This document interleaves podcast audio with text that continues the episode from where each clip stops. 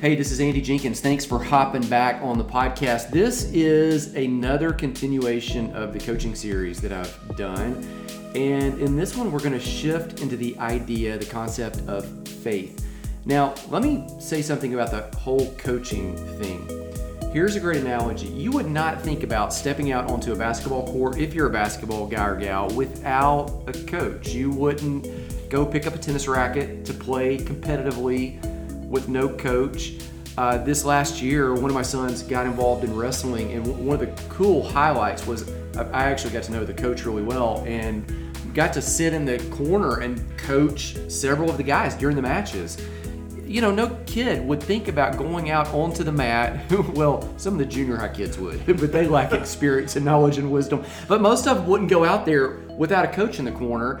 And I remember one time, one of them actually pinning a guy and there was this huge aha moment after the match. You know, he did the work, but he communicated to all the other other guys that were there. I just did in that moment what the coach said because the coach saw something he couldn't see. He was still doing it, but the coach was there not to control him, but to really make him better and point out the obvious. And as a result, he won. I think that a lot of people struggle more than they have to in life because we've separated the idea of coaching from real life and not realize that man sometimes you just need somebody that can look over your shoulder and see what you can't see when you're out in the middle of the mat in the middle of the bout and just say hey do that thing right there or here's a blind spot or have you thought about this? or you've got this skill set here or just encourage you move you forward and so for the last few weeks, we've locked onto this idea. I've, I've talked to you about, uh, goodness, your purpose in life. So really, that's kind of the field that you're working. We've talked uh, about fitness. We've got others lined up. This one, we're going to talk about faith. I've got my friend Randy Pardue back in here. Randy is working on midstream right now. This book called what? What's the name of it? Immerse. Immerse. So spell it. So because I M M E R S E. Because you know we're, we kind of have this little bit of an accent, so people yes. are going, "Is that immerse or that's right? Immerse, immerse, immerse." So like to just dive in. That's right. A lot of times I think in faith people come in and tinker and go, "Well, you know, you can kind of kick the tires in certain things and check them out." But I learned a couple years ago was 50 pounds heavier than I am now and it was I was exercising and I was eating right most days. But I finally figured out it isn't going to work unless you just go all in for a season. Mm-hmm. And so, in order to lose the weight, I had to go all in with the eating right. I had to go all in with the exercising. You know, there's different ways people could do that, but it didn't work like doing it on two days, off two days, on two, off two. I think when it comes to faith, people do that. Like they think that you can just kind of kick the tires. Mm-hmm. And in this book, it kind of seems you're taking the angle. Now you, you kind of got to submerge in it. Right. You, you, go ahead. Yeah, it's a whole new way of life, really. I mean, that's the whole point of what Christ talks about um, when he says all things are made new. Right. When we come to Christ, all things are made new. If we just talk kind of silly about a caterpillar, the caterpillar's whole life in their world is just leaf munching, right? I mean, that's just all they do is munch leaf, leaf all day. They're just leaf munchers. That's all they know until one day they take a nap. Cocoons wrapped around them, and they take a long nap. When they wake up from that nap and they stretch their arms, they realize, man, something radically different has taken place. I have wings, I can fly. It's a whole nother world. And and, and, so there was a, this mark of which they actually jumped in in that whole deal. They became completely new. That's what happens when we come to Christ. But if we don't understand that, then we do, like you say, we kind of hit and miss. Uh, so it's like uh, the, the word immerse comes really from the Greek word baptizo, which means to, to dip, right? To immerse, to dip. So you would take a piece of fabric that was just you freshly made from the lamb's wool or whatever, and you would take your blueberries or whatever you were going to dip it in uh, uh, to dye it, and you would put, put it in. It went in white, but it came out a different color. It was all in. It wasn't like sort of blue or sort of purple, it it completely transformed. It wasn't, it wasn't sprinkled. That's right. I mean, well, I mean, I didn't, I didn't mean to make like a baptism analogy, like because you know Baptist churches use that word baptizo and say it, mean, it means to submerge. It means to immerse, and so we baptize by immersion. Like we we we put the whole person in the water, and then other people go, well, no, we just baptize with sprinkling. Here's the point: like you you can't. We're not talking about baptism, the mode. We're talking about like going in with your faith. You can't just kind of sprinkle it and go, hey, you you totally go all in. all for it. Yeah.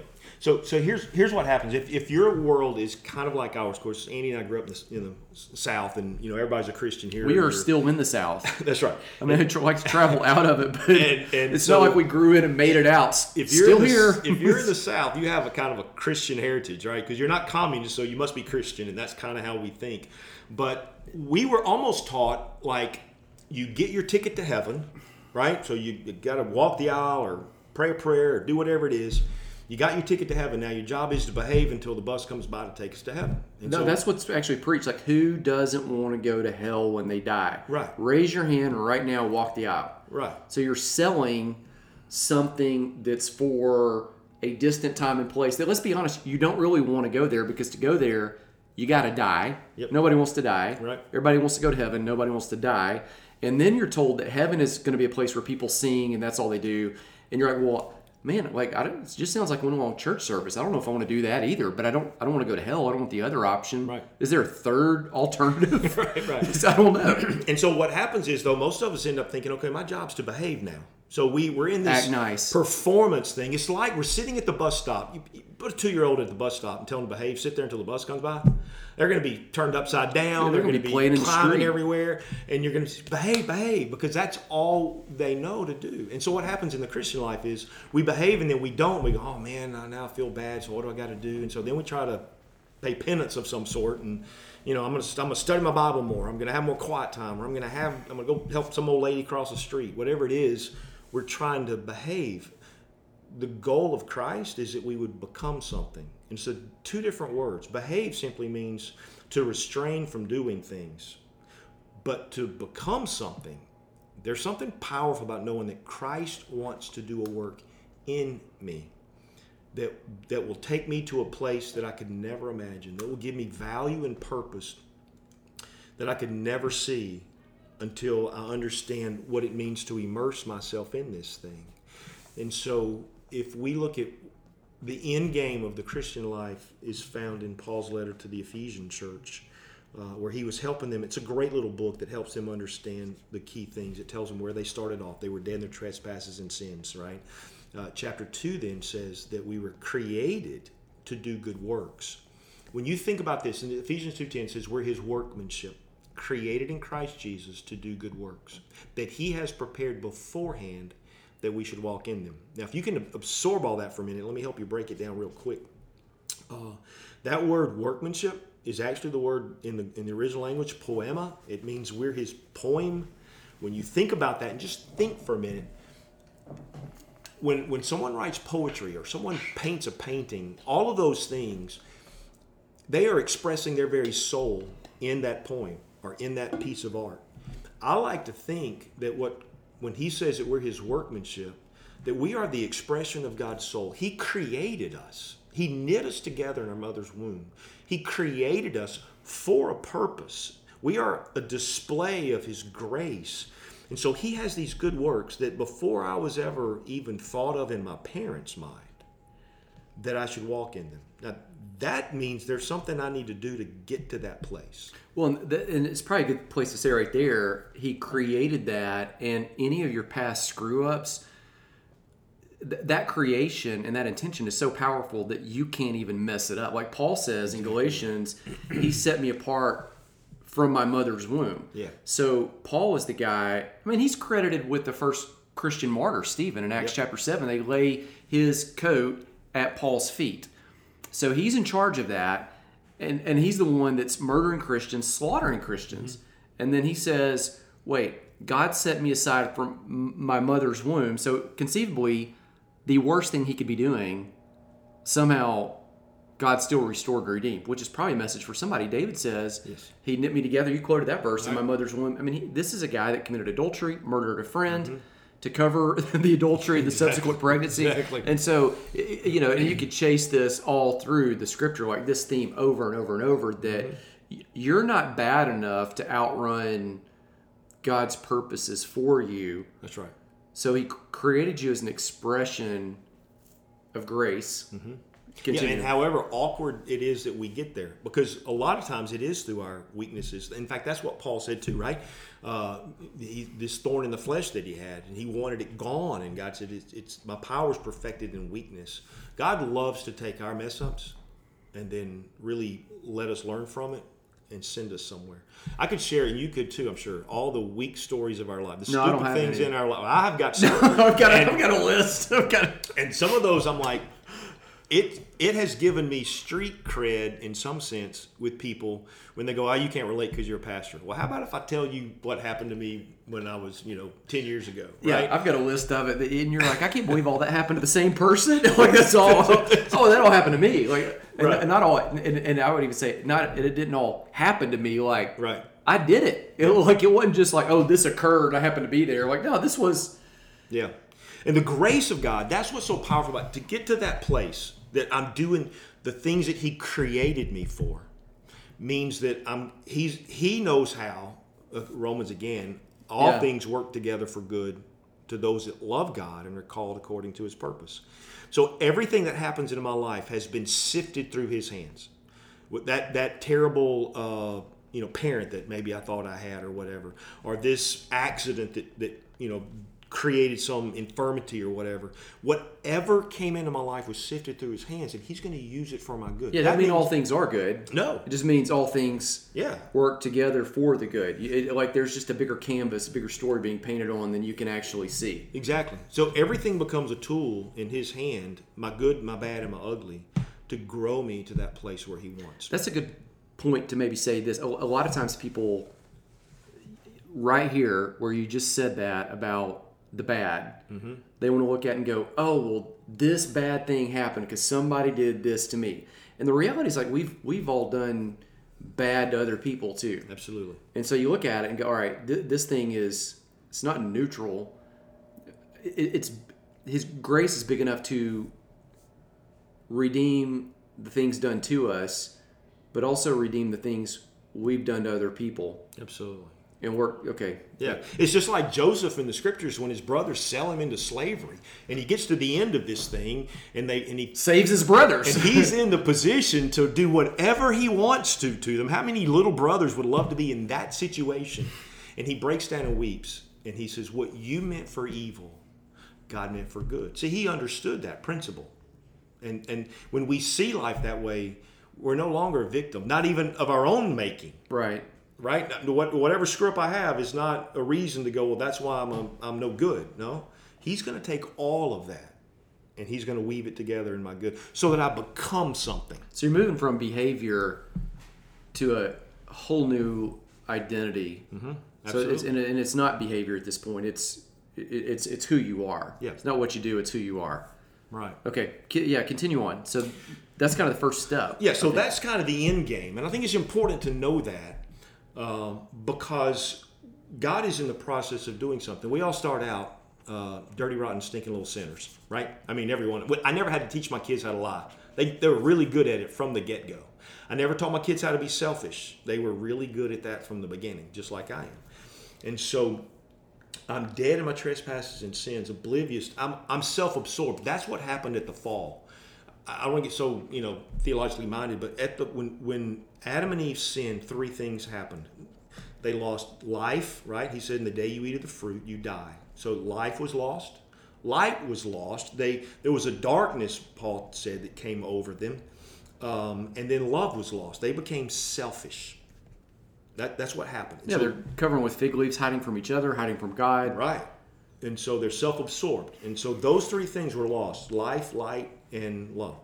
So when we come to Christ, when we realize that my sins have made a separation between me and Him, and I, and I repent of my trying, my selfishness and trying my own way, and I believe that Christ paid all of that debt, it's a new lease on life.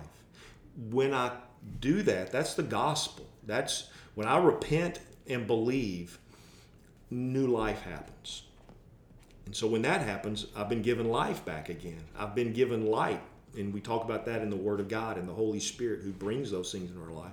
And then the whole goal of my life is that I would live a life of love. That's the whole point of the gospel. So this is a return of what was lost in the fall. Exactly. Is all returned with. But if we don't know that's what we're doing and we just think I'm supposed to behave, then we don't understand all that happened to us when we got saved. And so, uh, w- w- in the, in the in the goal of immersion, the goal of life is really to be sure that you know that you're a Christ follower. That, and so you know, here's what happened to me when I was a kid, and I would doubt whether I was saved or not. You know, because you do something really bad, and you go, "Oh, I don't know if I'm even saved."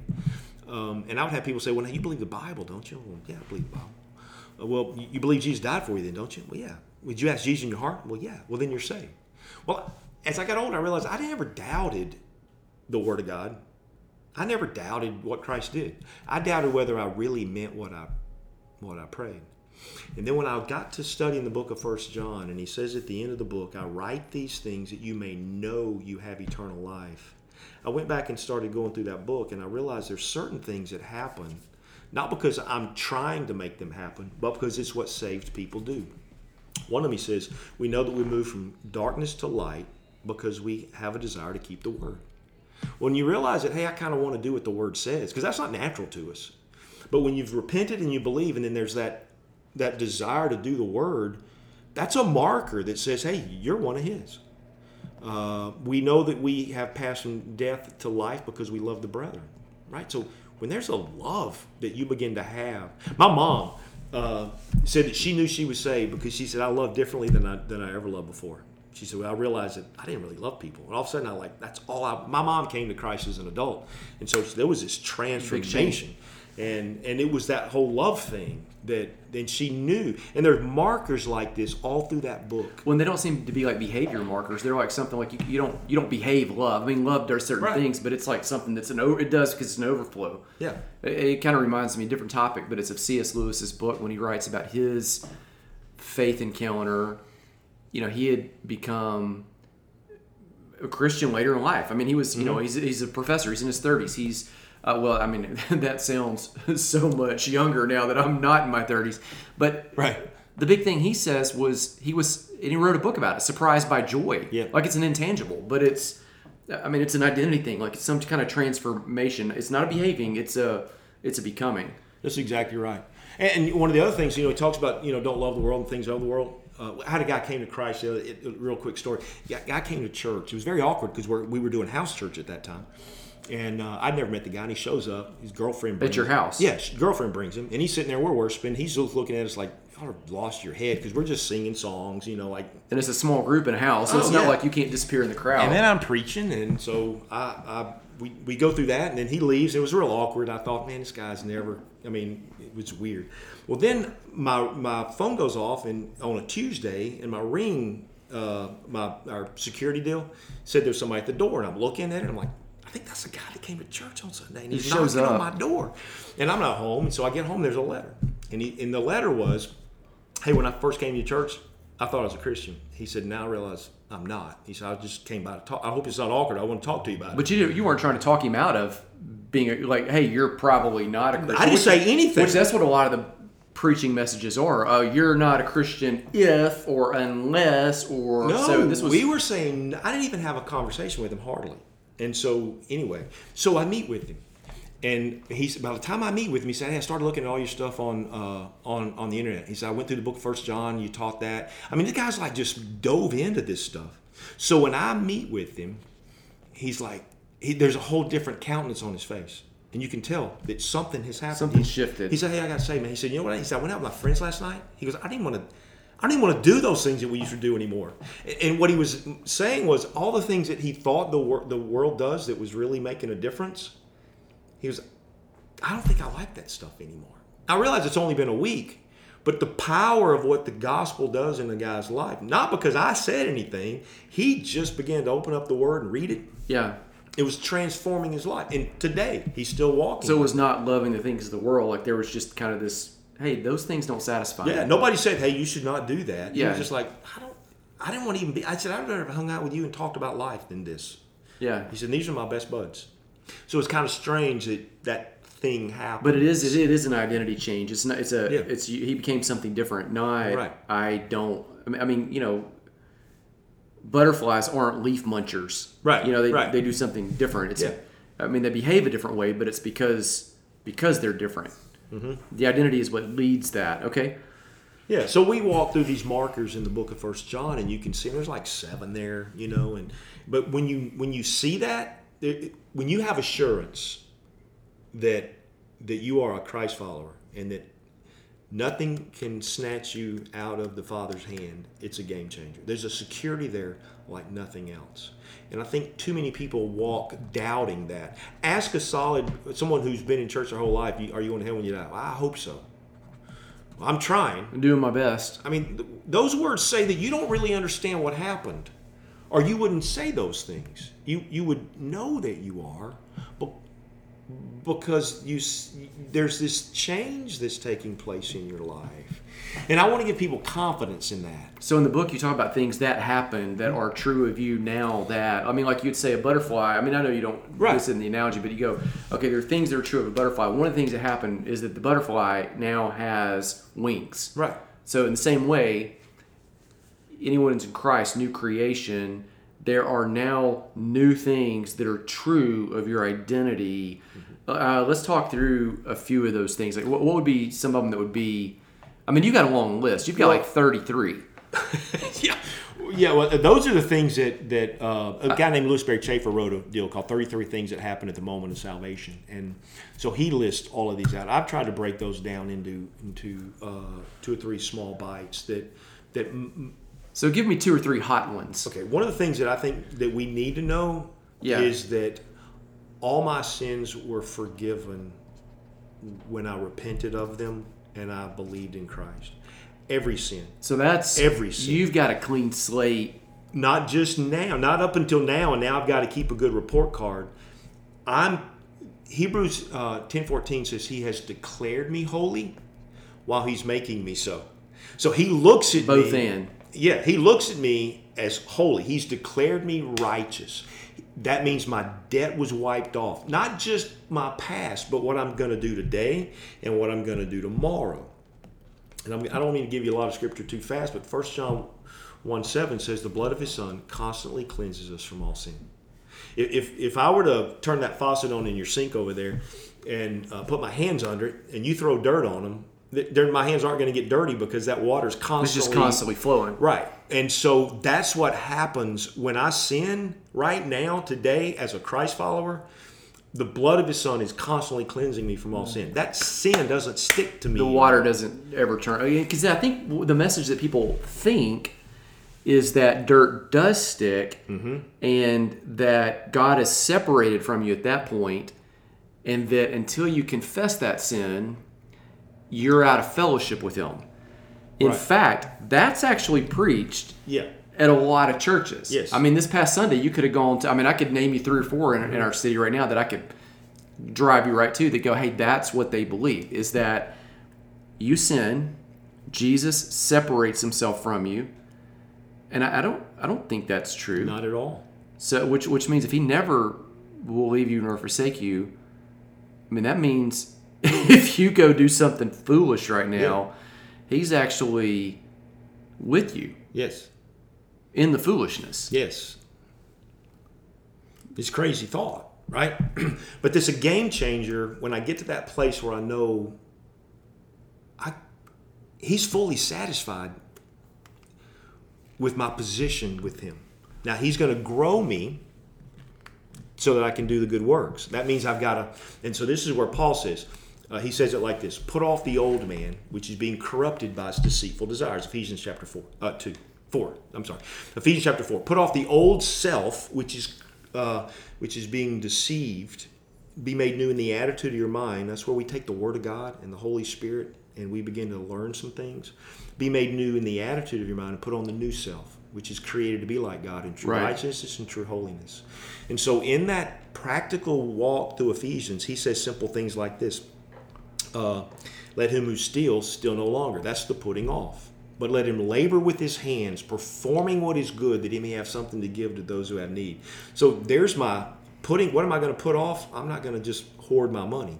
I'm not just going to steal. It's not mine to begin with. So I'm not going to work and keep everything. I'm going to work and I'm going to have some laid aside because I'm going to find somebody who's going to need it and I'm going to give it. I stop being a taker. I start being a giver. Right. And he does that all the way through that thing. Let no unwholesome word proceed forth from the mouth, but only that which, which uh, benefits those who listen. So, so I'm no not longer, cursing, gossiping, no. sharing the story. I'm building with my words. And it's transforming when you realize that, that that's what he's wanting to do in my life, uh, is to get me to this place where I have put off the old man and I put on the new man. I'm valuable to the king then. Think about what how valuable we would be instead of trying to just be negative about everybody that happens and take offense at everything you did. If I, if I choose my words to bring life to you at every encounter, uh, it's a game changer for both of us. I shoot, it'd be a game changer if most most people just went neutral. Isn't just, right? But but yeah, I mean, when you start putting wind in people's sails, and same thing with giving. I mean, listen, selfishness is the most boring thing on the planet. If you've never given, just I mean, taking something that that you hold dear and give it away. We all know what happens when we do that. If you've ever done that, you feel like you got more than they did.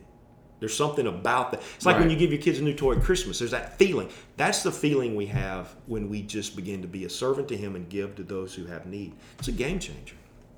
So, but but this is all under the subheading of forgiven. So, and identity. So we're not doing this to earn. Mm-mm. This we're doing this just out of the overflow of like, okay, everything's already settled. Like I'm on a clean slate. I'm on a clean ground. That that makes complete sense, and I'm working out a salvation, figuring out a salvation that he's already said is as good as done, knowing that he will complete in me what he already began, but he already sees it as complete, but I'm walking out the process. Yeah, yeah. Yeah, so you got forgiveness and you've got I'm I'm actually been brought into a household. So those of you who never had a good family, when you come to Christ, we now become a part of the household of God.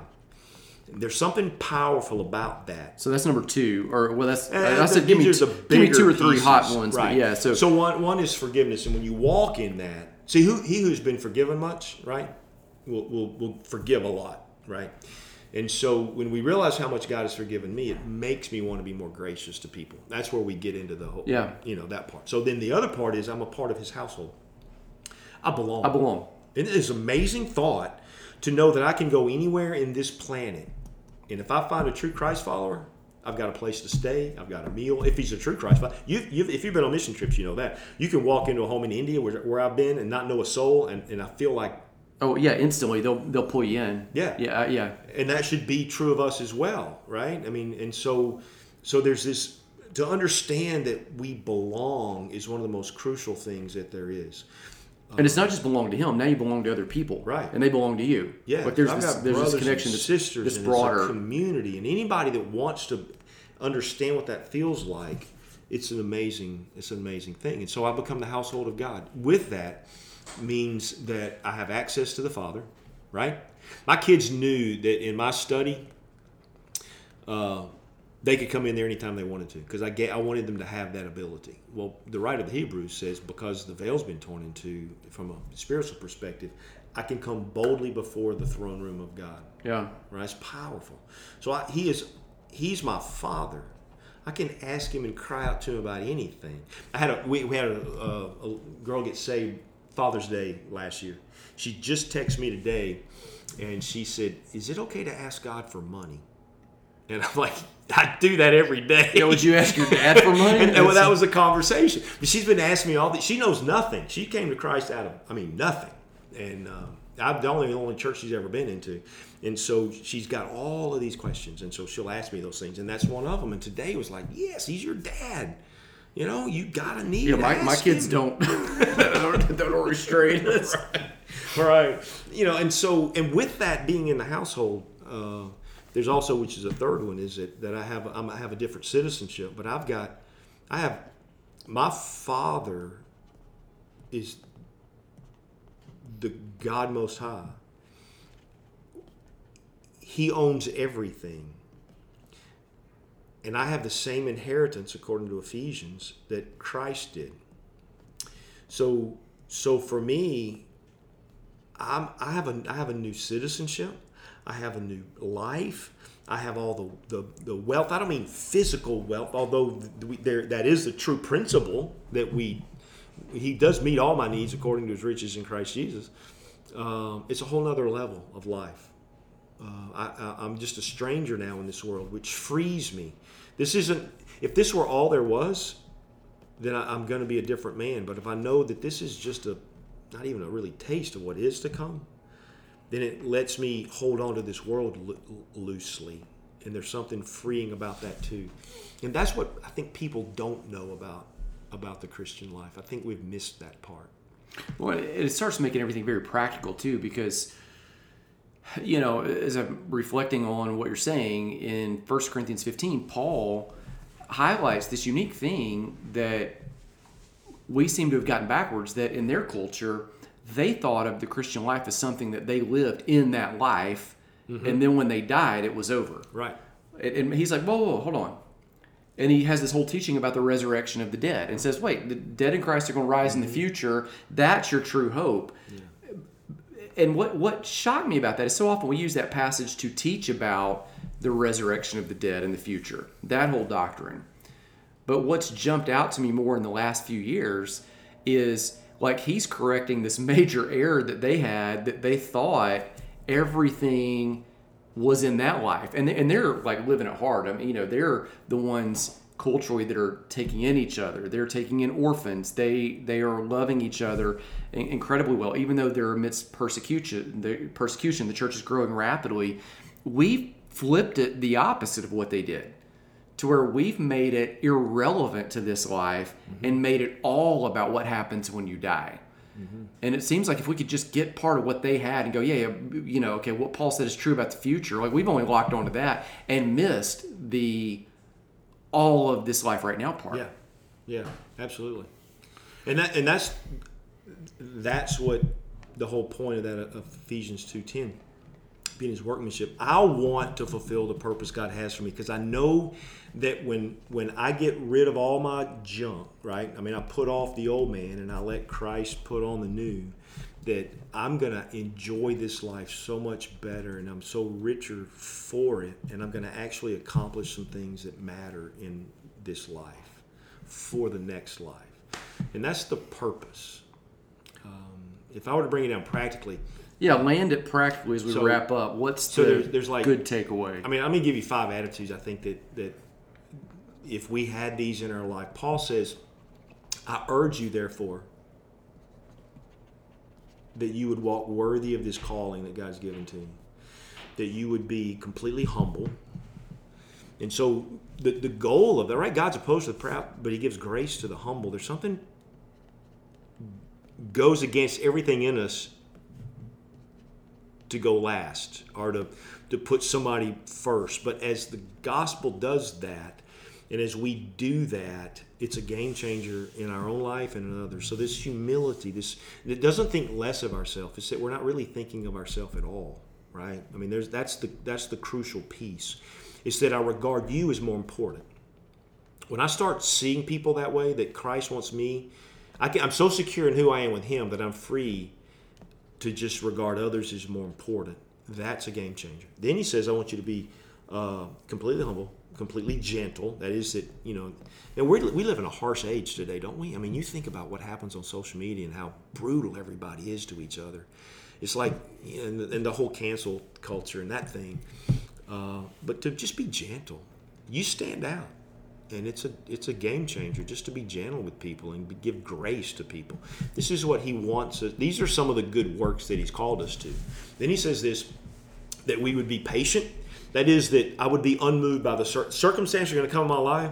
I'm not going to play the victim. I'm, I'm gonna I'm gonna walk through it, and I'm gonna I'm gonna be patient in the process of this stuff that's coming in my life. I'm gonna yeah. I'm gonna just be unmoved by it. Then he says uh, forbear. So patience is being unmoved by circumstances. Forbearance is being unmoved by people. That's like I put up with you, right? I mean, sometimes we have to put up with each other, and that's what it means to forbear. It means I'm going to put up with you. Uh, when we start applying these attitudes, and the last one is um, that, that we would be unified, uh, that we would find the common ground. There's another people one. Yeah. Uh, those are those attitudes have really helped me transform my life. I, I pray those things in my life. These are the things, and I've seen more change in just trying to let those five attitudes rule my life than anything else. Man, that's good.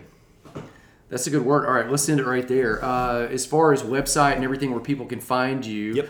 be refreshed. That's right, Dot org. Be refreshed dot org. Yes. And there's where you don't have the book yet. Uh, no. we're like talking about a hypothetical. I'm writing. I'm gonna, I- I'm gonna see all the social media posts where you're at the coffee shop or a restaurant or your house. You're like, I'm writing right now. I'm It'll be it available in October. It'll be available at some point after you listen to this. but right. but they can catch you. I mean, I bet you talk about a lot of these things on if you're up at 6 a.m. That's right. You go live on Facebook every day at 6 a.m. Monday through week. Friday. Yep. 6 a.m. Man, like I, I'm doing the garage fit gym thing at like seven most days, not even 6 a.m.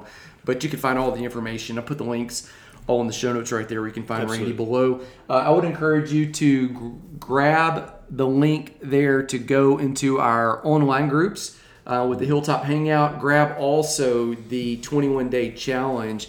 Uh, that's going to be a free link where you can learn how to find balance and growth in all of the seven key areas of life. Uh, those are the seven different areas we've been talking to you about in the coaching series, which we've led you through. Uh, well, I haven't led, led you through all of these yet, but uh, we are covering your fitness, finance. Uh, we're talking about family. We're talking about your field, that's your career, whatever you do full time, and living your purpose. We're talking about faith. We hit that today. And then also friends, and one that people often overlook, which is fun. You're actually created to enjoy the life that you've been given. All of that information right there. And I guarantee when you do that, you're going to find that you're really strong in some areas, you're weak in some areas. No shame on all that. Just think of them all like seven different spokes on a wheel. If one's low, okay, it'll, it'll roll. But you start knocking out two or three, man, that, that wheel's not going to move without a lot of force behind it. And so you need all of these areas. I'll, that said, latch onto it, grab a hold of the 21 day challenge. It's there. Uh, let me close out with this as we pray every single week. May the Lord bless you. May the Lord keep you. May the Lord be gracious and shine favor on you. May you see, sense, and feel not the behaviors you need to do in this moment, but the identity that you have as a son, as a daughter of the King who has looked at you, created you, destined you for a purpose, for a calling before time began, and that in you has made all things new. And may you live not from what you do, but from who you are. Grace and peace. I'll talk to you again soon.